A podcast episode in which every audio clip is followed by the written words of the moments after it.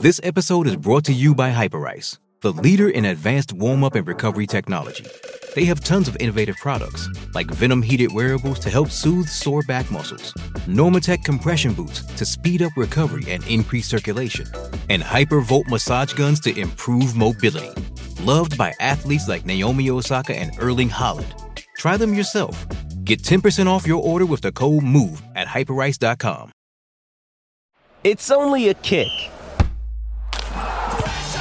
A jump. A block. It's only a serve. It's only a tackle. A run.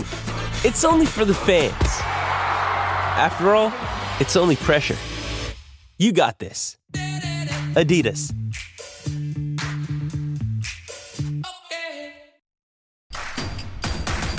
Introducing Royal Caribbean's newest ship, Icon of the Seas, the ultimate family vacation.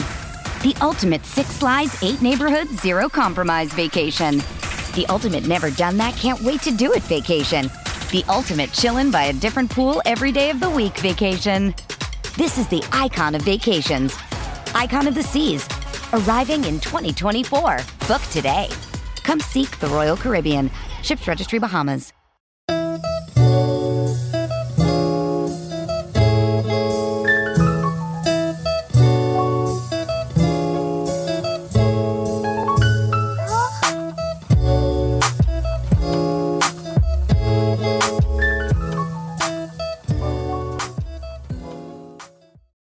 On the first day of Christmas, this podcast came to share a chat with the announcer from Weston-super-Mare. I'm Andy Baxter, and this is Pint of Football, the nation's drunkest football podcast. And this is another Pint of Football Meets. Today, I am joined by Tim Clarke, who is the stadium announcer at Weston-super-Mare. And it's just wanted to do a bit of a getting to know you and find out the ins and outs of everything that goes on. So, Tim, good evening. Good evening, Andy. How are you? All right. Very well, thank you. So for those who don't know, You're the stadium announcer, one of the stadium announcers. Yes. At Weston-super-Mare. Wanted to know a bit about you, really, a bit about what you do at match days, how you got involved with the club and the job. And we'll sort of go from there, if that's all right. Yeah, of course. I mean, it's a bit of a funny one to start with. I mean, I used to work for the Western Mercury, which is the local newspaper down here. And I was like, why aren't the football club doing it enough to promote the fixtures? Because it's nice that you have a match report and all that lot, but the team never actually promoted what fixtures were coming up. So I contacted the secretary and I said, look, I want to do a little bit of advertising with you. Is that something you're interested in? And he's like, yeah, can we have a meeting? And I'm like, yeah, that's absolutely fine. So we had a meeting and he kind of brushed the advertising side apart and he went, the reason I've got you down here is not because of sales or anything like that. It's your voice is incredible. And I went, sorry? I thought he was hitting on me.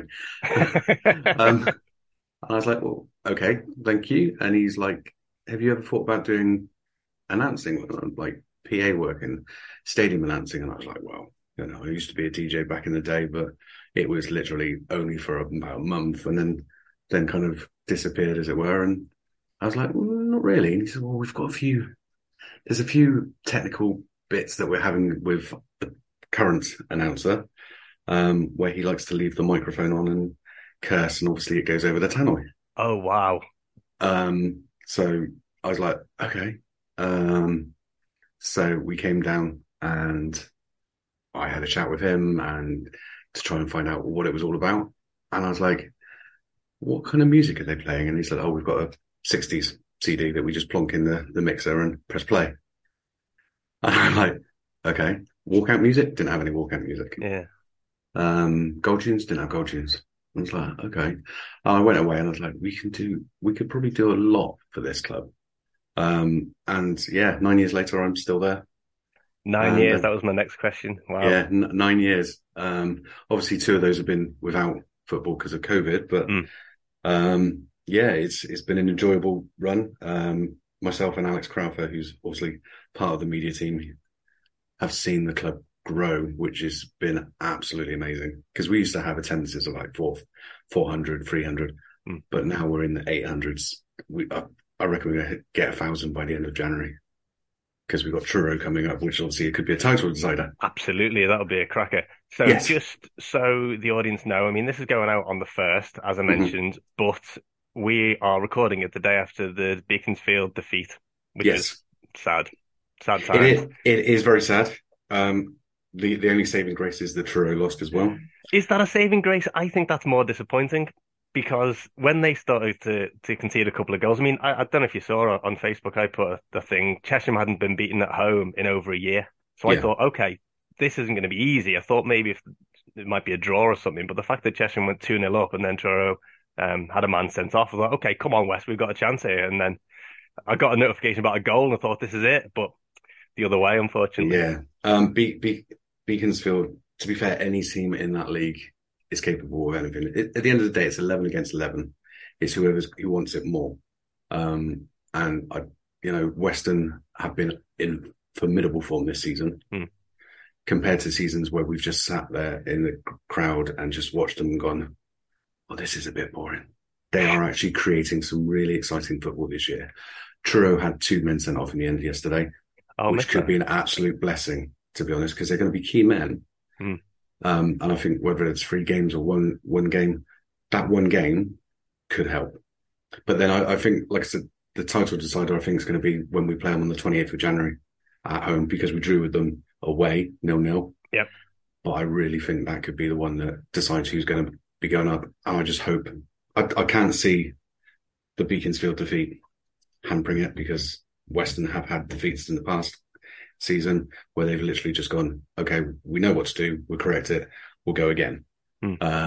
Whereas previous seasons, if they lost by 1-0, you could just see their souls destroyed. But the attitude of them this year has been fantastic, to be honest. I would say that the end of last season as well, because they went on a cracking unbeaten run, especially at home. And they got into the playoffs.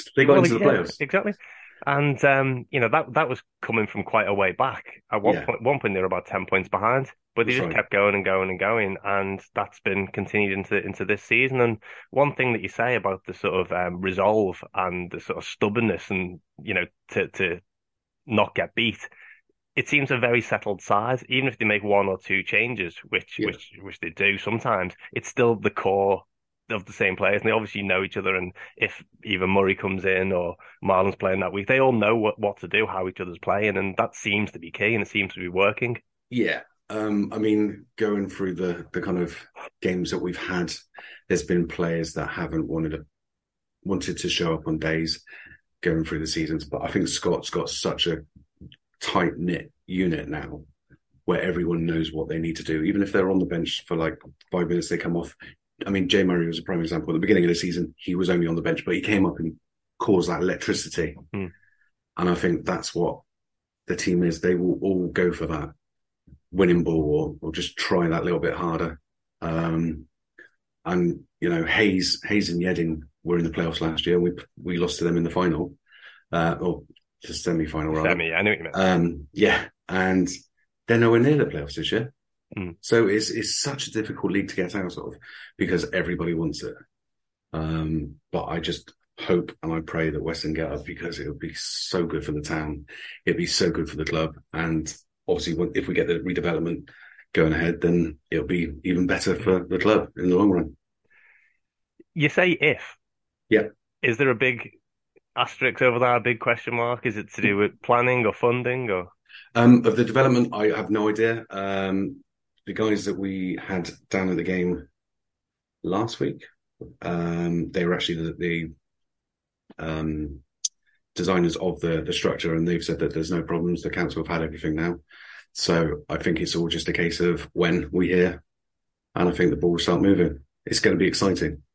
I remember reading the plans. I looked at them again not so long ago, and, it's the kind of ones that councils go for, because they've got almost 100 new properties going up there, as well as everything else is going to bring money into the town and jobs and things. And with any luck, it'll it is massively give the place exciting. A bit of a boost and a spruce up as well. Yeah, I mean, the good thing about it is, from what I'm hearing, is the houses and the land will still belong to the football club. The rent on the apartments will still be paid into the football club, so that's your income. all the time, you know. Yeah. So you've got, I think they were looking at having 100 flats or something stupid like that. I think it's 99. Which annoyed me because I thought, why have they made 99? Anyway, whatever. There must be a reason. Absolutely. But that 99 houses, flats or whatever you could set up the club for a long, long time if they're getting that income all the time. Oh, yeah. The sky's the limit. And then we can obviously work on the other stadium or other stands. Mm-hmm. The NK stand, I've seen what they're planning on doing with that. Great, perfect. The Alto Digital stand is fantastic. You know, once that place gets rocking, it's amazing. And to have two stands like that will be even better. And then go on from there. Absolutely. Is the railway line in the way? No. Okay, it's too far back. Because you've got the 4G right behind the main stand anyway. Yeah. I think the railway's probably a good... I'm trying to think of yardage, but I don't know. But it's the width of the other pitch, because I know that's there, and I know they have other bits going on with the, you know, the ladies' teams and the other bits that they have on the artificial surface. So it's obviously a good one for extra income and stuff. I don't know if they used it for other bits and bobs. I know they've got the kids' things and stuff. Anyway, I'm waffling. Didn't mean to talk about the team so soon. I wanted to carry on talking about you and what you do and everything like that. You mentioned it's been a good 9 years now. Yeah. Do you remember your first game? Of course you do. No. I really don't. Because a lot of things have happened since the beginning. I remember kind of Richard Sloan, who was the secretary at the time, gave me a script and I looked at it and I was like, okay, that's a little bit robotic. Mm. So, you know, if you're in a call centre and stuff like that, you look at a script and you're like, I don't want to say this. Because it's like, welcome to the Woodspring Stadium, which is used to be and still is to a lot of fans. Welcome to the Woodspring Stadium. Today's game, it was just like, you've got to have a bit of passion behind it, you know, a bit of just get up and go. So I said, do I have to read this word for word? And he was like, well, we'd like you to try. And I'm like, that's not going to happen. So one of the things I said to Richard was, like, I will get an idea of what the fans want. And to be fair, the first couple of weeks, I understood what they want. They just literally want the team news, goals, scores, scorer names, and that's it. There are times where we kind of go, okay, what about Taunton? Because obviously local rivals, we want to know how they're doing.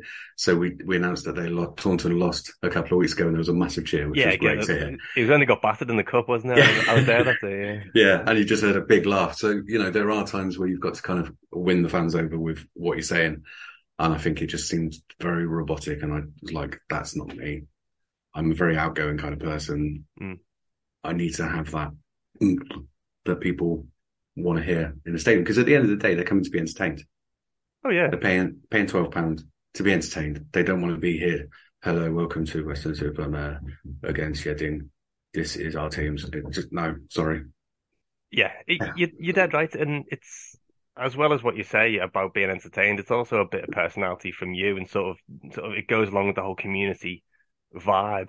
And I imagine a lot of similar level teams will say the same. You know, it's about embracing the community and about getting the fans on side and the entertainment value and things like that, because, you know, we're not a huge club, but we're doing our bit, and, you know, that's, if it's fun and it's memorable and hopefully the game's good as well, then you're going to get people coming back. And you see, it's heartening to see the amount of kids at the games, or also just about town in Western shirts and things like that. And this year's shirts have gone down really well from what I can gather.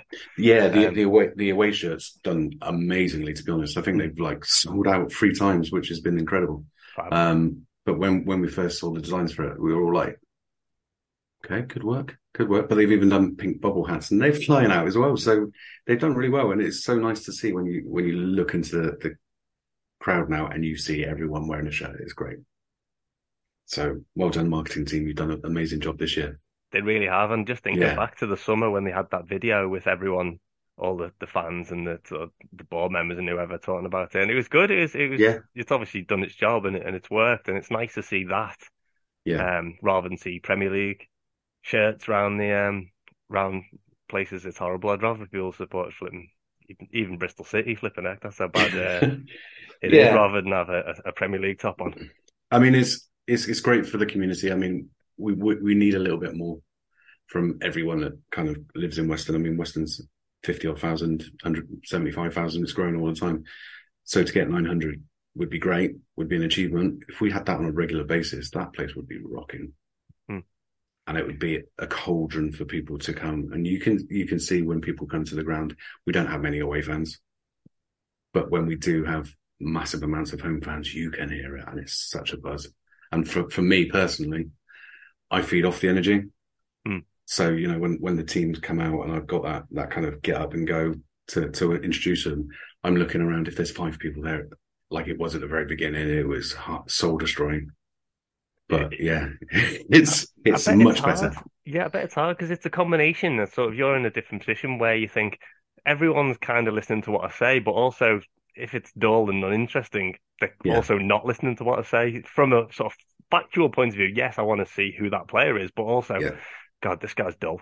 You know, you know, it's a balancing act. Absolutely. I mean, when I used to do singing and stuff like that, because I used to do a lot of karaoke and stuff like that, you need that little bit of razzmatazz kind of entertainer, Robbie Williams-esque kind of entertainment. And that's the kind of I've looked for, is how can we improve the announcing? So literally when I get a team sheet and I look at the names, I'm like, oh, God, there's some really difficult names, or thankfully there's some really easy names. And you've just got to try and make it as best as you can. So if I pronounce somebody's name wrong, I will always say apologies for the mispronunciation, because it's polite, because the players are listening to every word you're saying as well. I remember years and years ago, Liam Drury, who's obviously chief reporter at the club now, he gave me an interesting fact that we'd not beaten a team for a long time, and I announced it. And Danny Ring was one of the players at the time. And I said, Weston haven't been this team for 15 odd years. And Danny came up to me and he was like, why are you saying that over the time? Yeah, what the heck? You know, that's not going to spur us on, mate. That's going to really demote us. And I said, well, is it? It could, you know, could make you actually do the opposite. And I think Weston won 3-1 that day. Nice. So, and I came, and Danny came off at the end, and I said, see, there was good motivation on it. He was like, yeah, all right, let you on. Yeah, you got me there. But then equally, if we'd have gone 1-0 down, you wonder, do the players think, oh, we never beat this lot? And it could have gone either way. It's an interesting one, then. Yeah, I mean, my stepmom said it today, that people obviously were saying about England not never beating the US and stuff like that. And it's a mental thing, you know, oh, we can't get the ball in the net because of that mental block. But I think, like I said earlier, it's 11 against 11. It depends who wants it more. And I think Western now are showing they want it more than anyone. And it's a funny thing, confidence and momentum in football. Yeah. You feel like you can run through walls, and you feel like even if you do a bad pass or have a bad touch or something like that, you think, I'll get the next one. And you sort of, you know, you can. Whereas if you're in a bad bit of form and you're losing, then the sort of slightest thing won't sort of knock you off your game, and it's very hard to get it back. It's a strange one, very strange. It is all about confidence. I mean, one thing I admire past and present footballers of Western is if they get tackled, there's a little bit of play acting, but nowhere near Premier League standard. Mm. And they just get up. I mean, Jay Murray, you know, the bloke gets chopped and tackled every time he gets the ball. And he just gets up, brushes himself off, gets on with the ball. And that's what the Premier League is missing, I think. Something just to be like that. Don't dive around. We don't need to see. I mean, there was one the other day where Mason Mount got hit in the face, but there was no one near his face. So why is he holding his face? Mm. It's almost counterproductive, because you get a reputation for these kind of things, and with VAR, you're less likely to convince them of it. Yeah. So you think, why would they do it at that level? Because it's strange. It's I know you mentioned it before about the sort of couple of COVID seasons when there was no fans and stuff like that. And it was interesting to listen to the players and hear the Premier League players making the same shouts and stuff like you hear at Western, or you hear at the flipping crap Sunday league level that I play at, you know. And it's, you know, second balls and it doesn't bounce and things like that. And these are Premier League players shouting this. You don't expect it. But I know what you mean. It's like the likes of Grubb as well and Reed. Because they're good players, they just get kicked, and people trying to do sort of naughty things, stand on their toes and, you know, shove them, grab their shirts, stuff like that. But you just get on with it. You don't see many reactions, really. No. And it's good to see, to be honest. Mm. So, but yeah, I mean, like I said, with the kind of starting of the announcing and things like that, it was it was a hard start to kind of go, right, okay, what can we do to get this place bouncing? I spoke to a couple of the managers. I think it was Ryan Northmore at the time when I first was there, and I was like, what can we have for the walkout music? And he was like, oh, don't want something too happy, but don't want something too sad. And it's like, okay, that's fine. Then Mark McGregor came along and I spoke to him about walkout music, because you want to try and get a bit of input from the manager as well. Mm. And Mark McGregor suggested one of the ones from Les Mis, Do You Hear the People Sing? And I was like, that's interesting. It's an interesting song, but I don't think it would suit Western. No, I wouldn't have ever put it in a football context. No. But it's strange that that's where his mind went. Because he wanted the crowd to kind of start singing and getting up to it, which, you know, totally, when you listen to the songs, you're like, okay, I can understand. Oh, yeah, that it is sort of, yeah, that's it. It's a big sort of rebel-rousing sort of anthem and things. I'm not sure how many people, what the Venn diagram of sort of musicals and going to watch Western is. What's the central bit, yeah. But that was, I was like, okay. And I think we tried it once. Didn't work. We tried Greatest Showman once. And that was, I actually sung that one. That was quite fun. So like, ladies and gents, this is the moment you're waiting for. Boys and girls, this is also the moment you're waiting for. And then This Is the Greatest Show played and it kicked off. And I got a message from one of the fans and she was like, oh my God, this is amazing. And I'm like, I couldn't do that week in, week out, because I think my throat would be gone. Back in, yeah. So, that was really enjoyable. With threats to our nation waiting around every corner, adaptability is more important than ever. When conditions change without notice, quick strategic thinking is crucial. And with obstacles consistently impending, determination is essential in overcoming them. It's this willingness, decisiveness, and resilience that sets Marines apart. With our fighting spirit, we don't just fight battles, we win them. Marines are the constant our nation counts on to fight the unknown. And through adaptable problem solving, we do just that. Learn more at marines.com. Survivor 46 is here, and so is On Fire, the only official Survivor podcast, and we have a twist this season. The winner of Survivor 45, Dee Valladares, will be joining us every week. We're going behind the scenes of the biggest moments, the how and the why things happen, and the strategy and analysis you can only get from someone like me, a Survivor winner. Listen to On Fire, the official Survivor podcast, wherever you get your podcasts.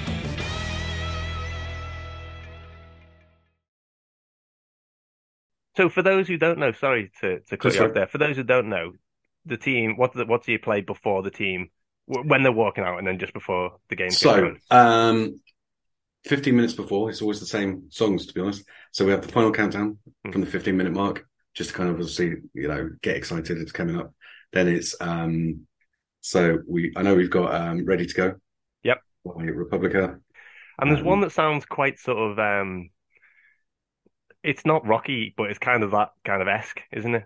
From the film. Yeah. So we have Super Stylin' by Groove Armada, we also announced. So basically it goes Final Countdown, Super Stylin', Ready to Go, because Ready to Go is obviously the excitement. And then we've got the Michael Bublé bit of Cry Me a River with the dun, dun, dun, dun, dun, that bit. Oh, is that what that's from? That's the bit I was mistaken from... Oh, okay. I didn't realise that. I thought I knew I recognised it, but couldn't put my finger on it. Yeah, and then we tried Red Hot Chili Peppers, and I was like, no, it's not really Western, it's, you know. And then I just was watching Top Gun the other, like, when I kind of came up with the idea, and I was like, Mighty Wings, Wings, Seagulls. It's a rocky track. Let's try it. And I think the reception to it's been really, really good. Yeah. It's a proper exciting thing as well to listen to. Yeah, it's just, it works really, really well, and I think it's going to carry on for a long, long time, I hope. One of the first games I went to down there, you played, it might not have been you that day, Enter Sandman, which I quite enjoyed, because I thought, sand, beach, seafront, I get it, Western, love that. I don't know if that was well received or not, because we didn't hear it again, but... It was a little bit. It's just a long... Dun, dun, dun, dun, dun, dun. And it's just... It's quite... It takes a while to warm up. Whereas with Mighty Wings, it's straight away... Bam, ba-dum, bam, ba-dum, bam. And then straight away, people... You know, when we first did, I was like, wow, this is actually working really well. Yeah. That's true. Yeah, it's got to be the right type of song as well. It's that fits, gets the crowd going. You sort of know, because football and being a football fan that goes to the games is weirdly sort of ritualistic. You do the same things at the same order, at the same time, with the same people in the same places. And whether that's you buy your breakfast from a certain same place to wear your lucky boxer shorts, I don't know, wherever it might be. But that to have the same music sort of all ties into it, and you do the same things, and you hear you say the same things. I remember... I haven't seen him for ages, actually, but I was mates with Lance, who's the announcer at Bristol Rovers. Yeah. And I asked him a couple of the same things about when he first got the gig and what he was talking and what he was going to say. And he wanted a catchphrase, so it would be very distinctively his bit now rather than the previous guy that did it. And he sort of toyed with various different things. And then he came up with "It's time to turn on the gas," which is nice. It's sort of... It works. Yeah, it's easy to remember, and it's, you know, people get used to it, and it's the sort of same kind of thing. It's, you have the same kind of tunes, and then you say the same things, and I imagine it's hard. It is. I mean, when it used to be kind of like me and Nathan, who co-presents Match Days when I'm not there, we've kind of put our heads together, and we were like, what can we do to kind of create that little bit of an atmosphere? We decided when we do the team sheets is to read the away team first, and then the home team.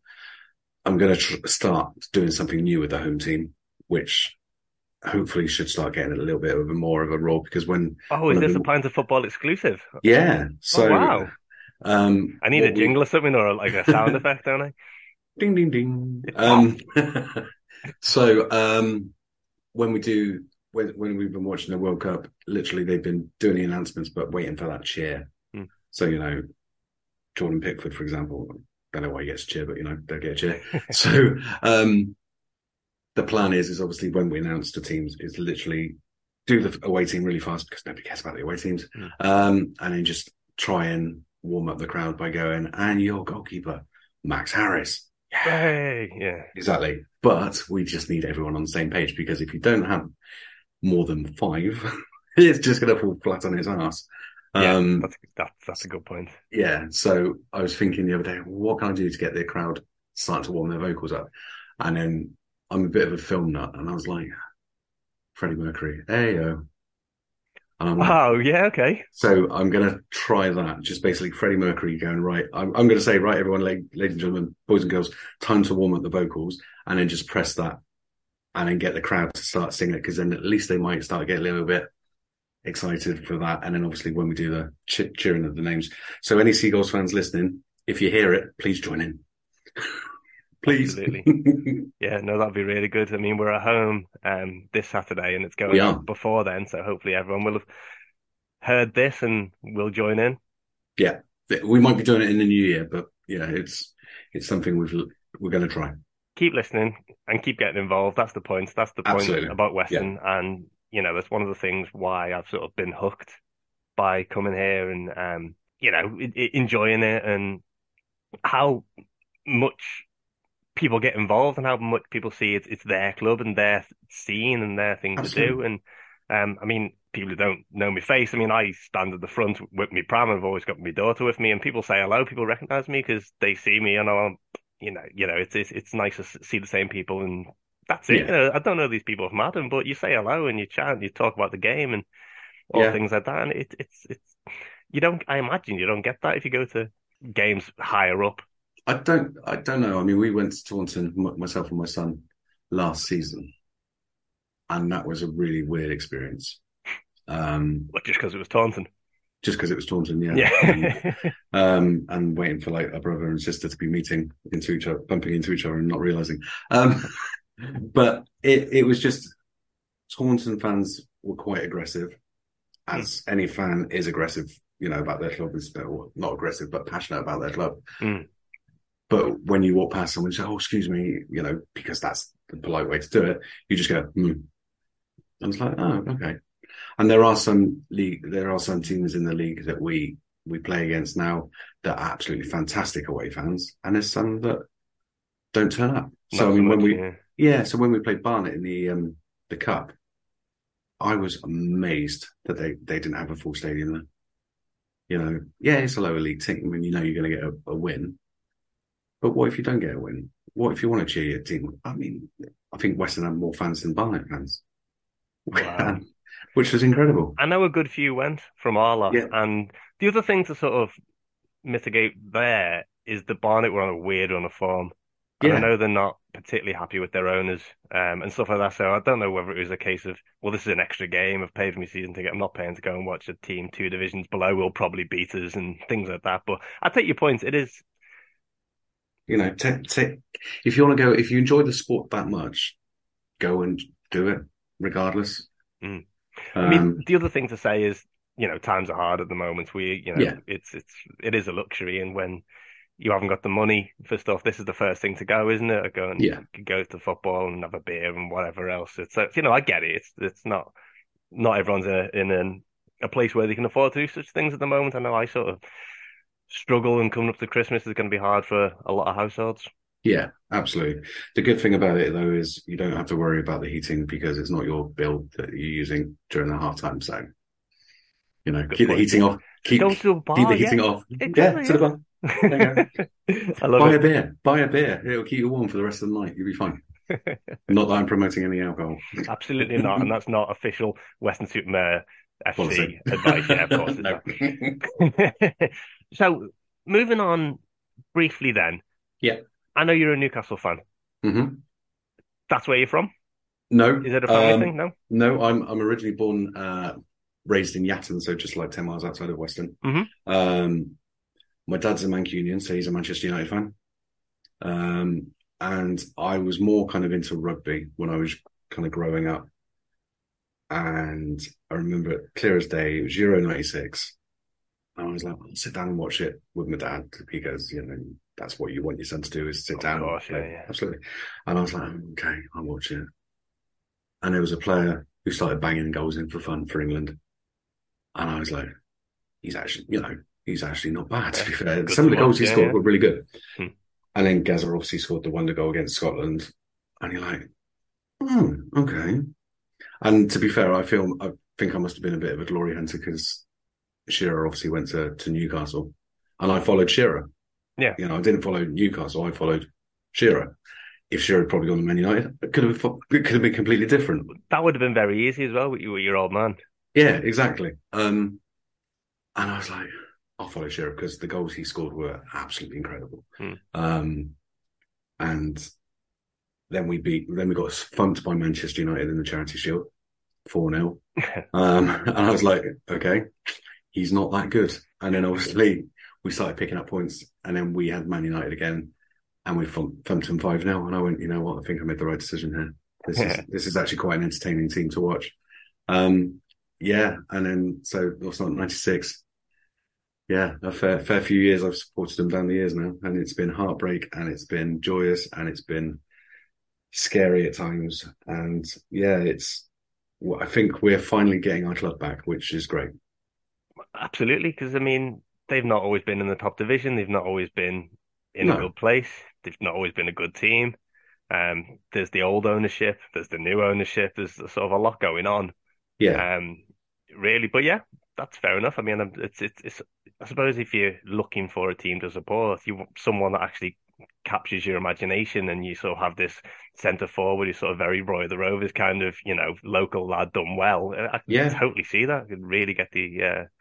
Absolutely. I mean, some of the goals he scored throughout his Newcastle career were phenomenal. You know, one, for example, that came up on my memories the other day, and it was against Chelsea, and he just literally just brushed off Desai off the side, walked forward, and then just volleyed it or hit it from outside the box, and it went in the top corner. And you're just like, when am I going to see a goal like that ever again? Just unbelievable. And I remember I was working in Southend at the time, and I saw it, screamed, had my Newcastle shot, yeah! And then turned around, and the pub was full of Chelsea fans. Mm. And I'm like, uh-oh. And to be fair, every single one of those Chelsea fans then got up, and I'm like, I don't know. And they all applauded it because the goal was absolutely incredible. Yeah, fine. And, you know, like I said, for the goal ratio he scored, he could have got a lot more. But the injuries obviously stopped him and stuff like that. And then you kind of stop following Shearer, the man, because obviously he's injured. You can't watch him all the time. You then watch the other players. Mm. So you watch your Ginolas, you watch your Asprias, Gary Speed, you know, unbelievable player. And it's just like, wow, this is a really good team. And it was sad that the way it went with Mike Ashley. Mm-hmm. It's just heartbreaking to know what he did to players, what he did to managers. It's not how you run a business. And he's obviously taken over Coventry City's grounds, not the team, but the ground. So he now owns their property, which scares the bejesus out of me, if I'm honest. And, you know, if there was ever a club that didn't need any more sort of trouble with their owners, Coventry's, you know, would be high up on the list. Absolutely. They've sort of had all kinds of trouble over the last few years. And, you know, it's always the fans who suffer. Yeah. It's hard to... I don't know, it's a strange one with Mike Ashley, because he's obviously a very clever man and a very successful man, but you just, whether you sort of deliberately going out of his way to be disliked and dislikable. Well, at the very beginning, he used to go out, he used to buy beers for all the fans, and then all of a sudden something just changed. There's always going to be three sides to the story. There's going to be his version, the fans' version, and then the truth. We'll never know. We'll never, absolutely never know. And for the first couple, I mean, he obviously did the dirty on Keegan when he came back. That was proved in a court of law. So that's probably obviously where it went. He wouldn't come and sue us, say what you liked, fine. Yeah, exactly.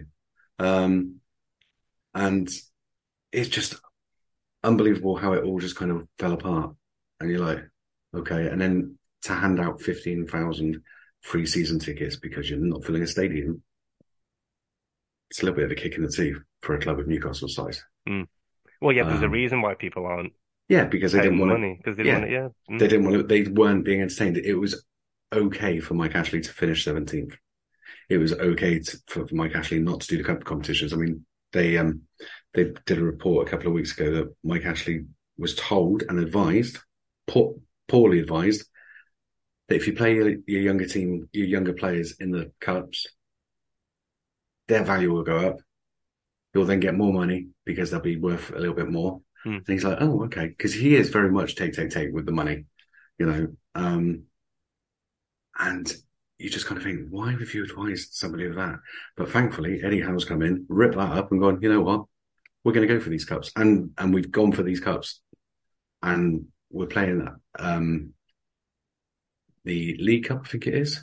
Mm, yeah, just after the World Cup. So if we get into a final, I'll be happy. That's all I want. Yeah. That's all we've ever wanted as Newcastle fans, is a club that tries, not a club that just gets by. A club that actually goes out and wants to win and wants to do well. I mean, the league this year is completely different to how it was last season. You know, we're third in the league. Never even imagined that. No. But everyone is pulling in the right direction. And it's the same with Weston. We're all pulling in the right direction. And I think that's why we are doing so well in the league with Weston as well, because the manager knows what he wants. He's getting the best out of the players. The players are all so, so pally with each other. I mean, they're all doing silly fines and stuff like that, which is great. But everyone is pulling in the same direction. And I think if you get one spanner that just goes wrong, it all falls apart. So hopefully that isn't the case for either of the sides. And no, then it was a gorgeous little segue, that, by the way, to bring it back to Weston. Enjoyed it. Yeah. It's like I've done this before. Yeah, and it's just... so yeah, that's how it is. I mean, it's, if I may. Yeah. We talked about one controversial owner at Newcastle. I mean, I can't let you talk about the club without mentioning the new regime. Not universally liked, quite divisive. How does that sit with you? How the sort of moral side of it, the moral implications of being owned by that type of regime? It is difficult. It's a tough one. I mean, with the World Cup being what it is and where it is at the moment, it's something that's to the forefront of everyone's mind. But I just wondered if you had any kind of take on it. The sad thing about us fans is we are always the ones that suffer. So when things like this does happen, we're the ones that are questioned on it. We don't have the control over it. And as much as I'm happy to have my club back, of course our eyebrows are going to be raised because of their religious beliefs, their stance on LGBTQ. I just think if you go deep enough in any owner's background, you're going to find a few skeletons. Mm. Yes, there's a lot of skeletons in Newcastle's closet at the moment, but I think that they're starting to show signs that they are starting to understand. I mean, the ladies' team, for example, they were never part of Newcastle United. Mike Ashley kept them as a separate entity, completely away. The new regime have literally gone, you know what, let's bring them into to part of the club. They've got new sponsors. They're getting a new training pitch. So they're getting the money from PIF and obviously Amanda Staveley and stuff, but she's totally up for the women's rights. And of course, you know, those are the people that need to be questioned. Morally, it is a hard choice. But like I said, if you go to Man United, for example, they've had dealings with the Saudis in the past. Yeah. Boxing matches, they do matches over in Saudi Arabia. The Formula One, yeah, you know, none of those have been questioned. The new golf tour that's come out. The new golf tour, yeah. None of them have been ever questioned. You know, you don't go to Lewis Hamilton and say, "Well, if you don't agree with their rights, why are you racing?" You're taking the money and going over there, aren't you? Exactly. Yeah. You know, Cristiano Ronaldo, he's obviously been released from Manchester United now. And the news came out on Friday that the Saudi Arabian team are putting a bid for it, or basically offered him a massive amount of wage. If he goes, is he going to be questioned? I can't imagine he will. But as you say, there's no country, no sort of organisation that's you're ever going to be totally happy with and no, exactly. On a sort of moral level. I mean, the next World Cup after this one, well, the previous one was in Russia, which flipping speaks for itself. The next one's in America, and they've got a lot of... Gun crime, and there was all that with the abortion law that got turned over recently and things like that. But, you know, we're not here to talk about politics generally. I wanted to just mention it because I've heard other Newcastle fans talk about how difficult it is to sort of make their peace with it. Realistically, they're just a man on the street and they ultimately can't influence it. No. It's still the team that they grew up supporting and everything like that. And I'm sure you're exactly the same. I mean, on a Saturday, you just want to win. Exactly. You just want the 3 points or you want a cup. We haven't had a cup since the 60s, 70s. Mm. You know, that's all we want. We just want, like I said earlier, we want a club that tries. We want a club that just goes out and just attempts to win. I mean, when we were playing Man City and we were 3-1 up, I was just like, what the hell is happening? Yeah. And then obviously, I text my friend, he's like, are you excited? And I went, no, because it's Man City. I know we're gonna lose or we're going to get a draw. But to be 3-1 against Man City was incredible. But the kind of people you need to talk about are the politicians. You know, we do arms deals with Saudi Arabia. We do billions. Newcastle went for 305 million, sorry. Mm. Yeah, we're doing tens of billions of pounds of deals with the Arabians for missiles, for all of that, for sending stuff to Ukraine. Those are the people that need to be questioned. That's it. It's hard to sort of, you got to get your own house in order before you start looking at other people, I suppose, isn't it? But, you know, it's, as I say, it's not really here to discuss it. Newcastle have made great strides on the pitch, which is excellent. And the fact that our back four cost less than Harry Maguire, which is always a nice little statistic. You know, Fabian Schär cost 3 million. Botman has been an absolute revelation for the age of him. He's 22 and he's just an absolute tank. And then, Kieran Trippier. Byrne, isn't it? Plays one on the left-hand side, Dan Byrne. They've been great. You know, he's obviously covered for Matty Target when Matty Target was off injured. And then the commentators the other week when we were playing at home, they were like, well, Matty Target can't get in the team. He's just come back from injury. So... give him a chance. Yeah, exactly, right? Absolutely. No, yeah, that's great. That's all I wanted to hear about. It's sort of a bit interesting now, and, you know, as... a lot of people who are involved in Weston, who are fans of Weston, are going to have another club, whether it's a second club, whether that's their first club, who knows? It doesn't. Yeah, it's not. It's sort of a different game, isn't it? I mean, we love non-league football because it's totally different to the Premier League and to the Champions League, the World Cup, and everything like that. It's different. It's I don't know. I can't think of the word. You don't want to say proper. You don't want to sound sort of like one of these sort of. You feel you're part of the team when you're at a local league club. You know, you feel like you're on the pitch with them because you're that much closer. To be able to hear what they're shouting at each other, what you're shouting at them, and you're right, the fact that you might head the ball out of the crowd if it comes near you, that kind of thing. Exactly. It's it's nice, it's lovely. You can see why people get addicted to it, and Long may it continue. Absolutely. And, you know, going back to the touching of the balls and things like that, when COVID was happening and we were inviting fans back, that was a difficult moment because Western, being Western, can't afford, you know, they pay £75 a match ball, which they've only got. Is that how much it is? Flipping that. Yeah, 75, I think it's something like that. And they get, obviously, they have to buy them from the league. Mm. And they were like, you can't touch the balls. So if the ball went off, people obviously will do the hand waving to move it away from their face. But we had to tell people, you can't raise your hand to move the ball. And it's like, what? Wow. So I just said, just put your hands down and wait for it to be smacked in the face. Yeah, I bet. I mean, I imagine that fell on deaf ears. Yeah, of course it did. Because you're literally going, stop touching the ball. And you see people when it's going out for a throw in trying to touch the ball because they want to protect their face and stuff like that. I mean, thankfully, that's gone, I hope. Touch wood. But yeah, there were some crazy things we had to do during the COVID games. Yeah, I can imagine. I hadn't really thought about it from a sort of operational point of view, but yeah, it was... I think it was balls dotted around the ground as well, so literally they were all sterilised and stuff like that, and it's just like, if they go into the crowd, can you not touch them, wait for a steward? Well, what if the steward's got something? Yeah. You know? It was very strange and sort of conflicting sets of advice a lot of the time. Like, as I say, I play Sunday League and you're allowed to go and hang around on a pitch with 20 other fellas, but I couldn't see four other people in my family for Christmas. It was totally bizarre. Someone said that, you know, if you'd assigned your nan up to play centre-half, you could see her more often. And that's the kind of weird thing it was. But, you know, it is what it is. No one was prepared for it because we'd never seen anything like that before. No, but again, exactly.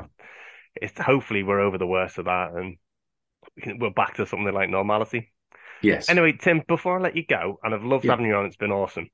How are Weston going to do this season then? We've got a tough run now, especially with getting beat the last game. But what can we do? What can we expect? I reckon we're going to go up. As champions?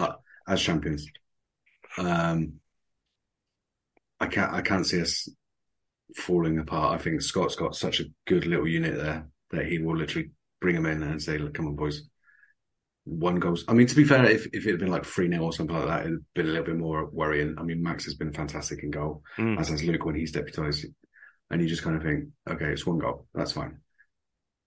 But I think we do still struggle getting the ball in the back of the net.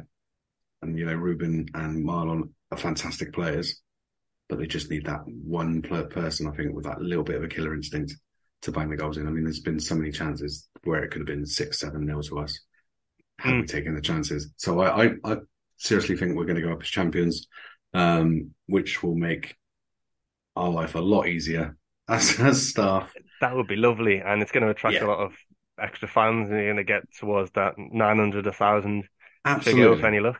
Yeah, the only worry I have about going up is some of the names that we have to pronunciate will be a little bit more difficult. I remember when we dropped down the division, I was like, oh, brilliant. Okay, well, at least the names are going to be a little bit easier to pronounce. They're not. They're really not. And it's like, how do we... And you go to, like, away directors and go, so how do you pronounce this guy? Oh, we just call him AD. Well, I can't say him. That, can I? Because at the end of the day, I want to be a professional person because... Who knows what's listening? You know, scouts are all in the club all the time. They might turn around and go, actually, that announcer at Weston's Football Club, we can't do it. Yeah. Get rid of Downsy at Bristol City. He's doing the Bears. Let's get Tim in for the... Love it. Be great. Yeah.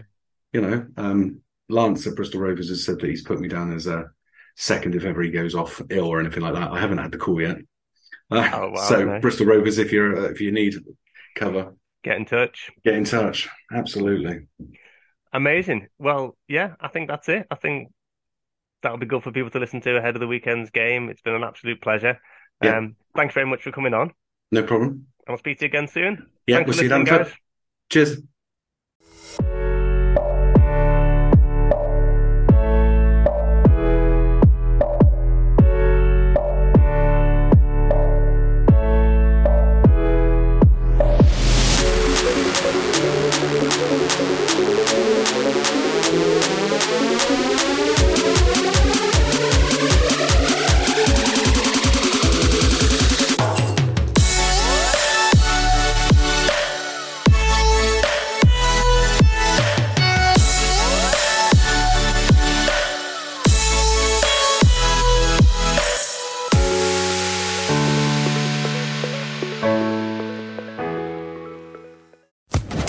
Social Podcast Network. Judy was boring. Hello. Then Judy discovered Chumbacasino.com. It's my little escape. Now Judy's the life of the party. Oh, baby, mama's bringing home the bacon. Whoa, take it easy, Judy. The Chumba life is for everybody. So go to Chumbacasino.com and play over 100 casino-style games. Join today and play for free for your chance to redeem some serious prizes. Chumbacasino.com. No purchase necessary. Void where prohibited by law. 18 plus terms and conditions apply. See website for details.